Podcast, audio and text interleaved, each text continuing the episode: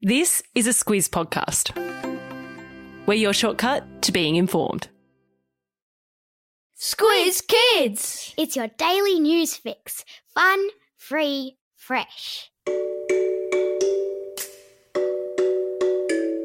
Good morning and welcome to Squiz Kids Today, your fresh take on what's happening in the world around you. I'm Bryce Corbett. It's Monday, June 6. In Squiz Kids Today, Paddington Bear visits the palace. Ukraine's Operation Lion Rescue, soccer champs Scorpion goal, and bad news for snake haters. That's what's making news, kids style. The Lowdown. There were pop stars and entertainers, singers and soldiers and horses galore. There was a 22,000 strong crowd of flag waving royalists crowded into the streets around Buckingham Palace. But, in the end, it was a bear in a blue duffel coat and a red hat that stole the show yesterday as the Queen celebrated her Platinum Jubilee. So, first things first, who's the Queen? That would be Queen Elizabeth II, the reigning monarch of Great Britain, who also happens to be Australia's head of state, but more on that in a moment. The Queen this weekend celebrated 70 years on the British throne, which is the longest any British monarch has ever ruled. She's now 96 years old, so a remarkable achievement on both fronts. And though there was a big music concert in front of Buckingham Palace on Saturday night, featuring everyone from Elton John to Alicia Keys, it was a pre recorded afternoon tea between the Queen and Paddington Bear that stole the show. With everyone's favourite bear kindly offering the Queen a marmalade sandwich from his hat as a thank you for her 70 years of service. I've stuck a link to video of the adorable moment in today's episode notes.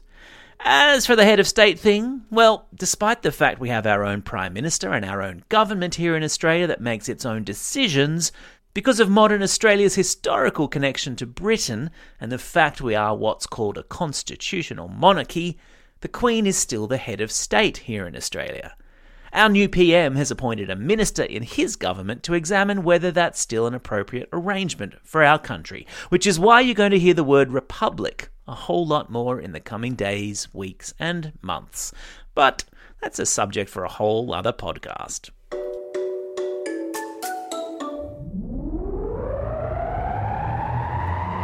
Spin the globe. Each day we give the world globe a spin and find a news story from wherever it stops. And today we've landed in Ukraine, where Operation Lion Rescue has been deemed a success.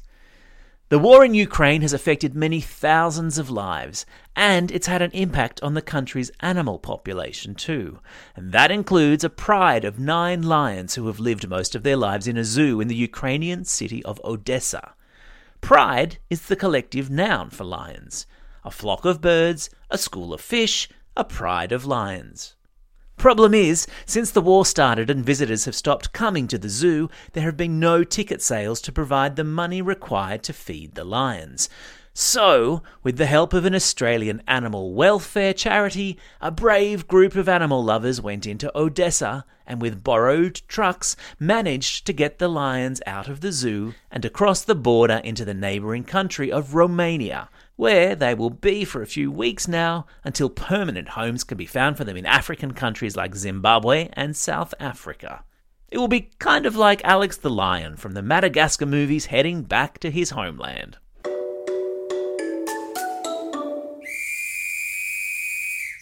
Sport time.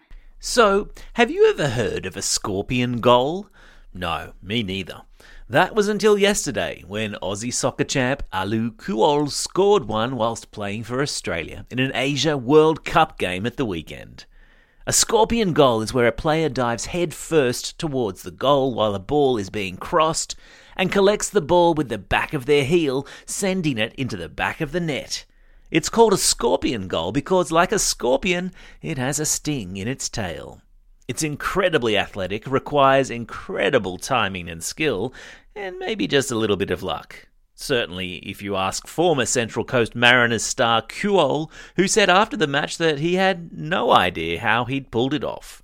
No matter, it's now made him eligible for the FIFA Puskas Award, given each year to the goal that fans around the world vote the most beautiful goal of the year. I've stuck a link to video of it in today's episode notes. Enjoy, and maybe don't try to replicate it on the Oval at lunchtime, yeah? Animal Kingdom. In bad news for ophidiophobes, and let's see if you can figure out what that means by listening carefully. Three Aussie scientists have conclusively busted the myth that venomous snakes don't climb. Now, you maybe already know that the Greek word phobia means fear. Some people have claustrophobia. They're afraid of tight spaces. And there are people who are afraid of spiders called arachnophobes. The Greek word for snake is ophis, so people who are afraid of snakes have ophidiophobia. And if an ophidiophobe starts freaking out at a snake in a tree or on a roof, it's common for their friends to reassure them by saying, Hey, don't worry, everyone knows that venomous snakes don't climb. Wrong.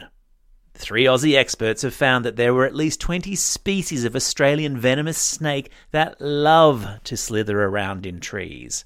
I've put a link in episode notes to a video of a tiger snake climbing a tree. Ugh. When the scientists expanded their research to snakes that climb things other than trees, or that climb when they're threatened, that rose to 31 species, more than a quarter of all venomous snakes. Not the nicest news for ophidiophobes, is it?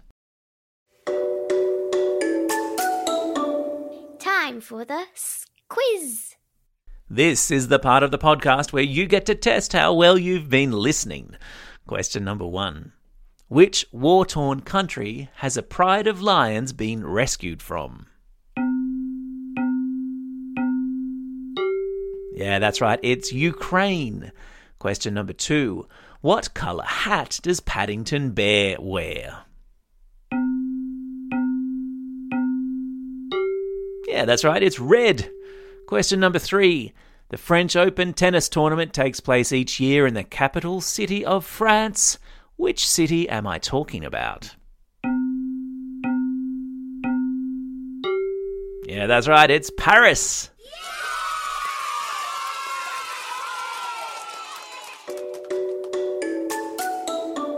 Shout outs.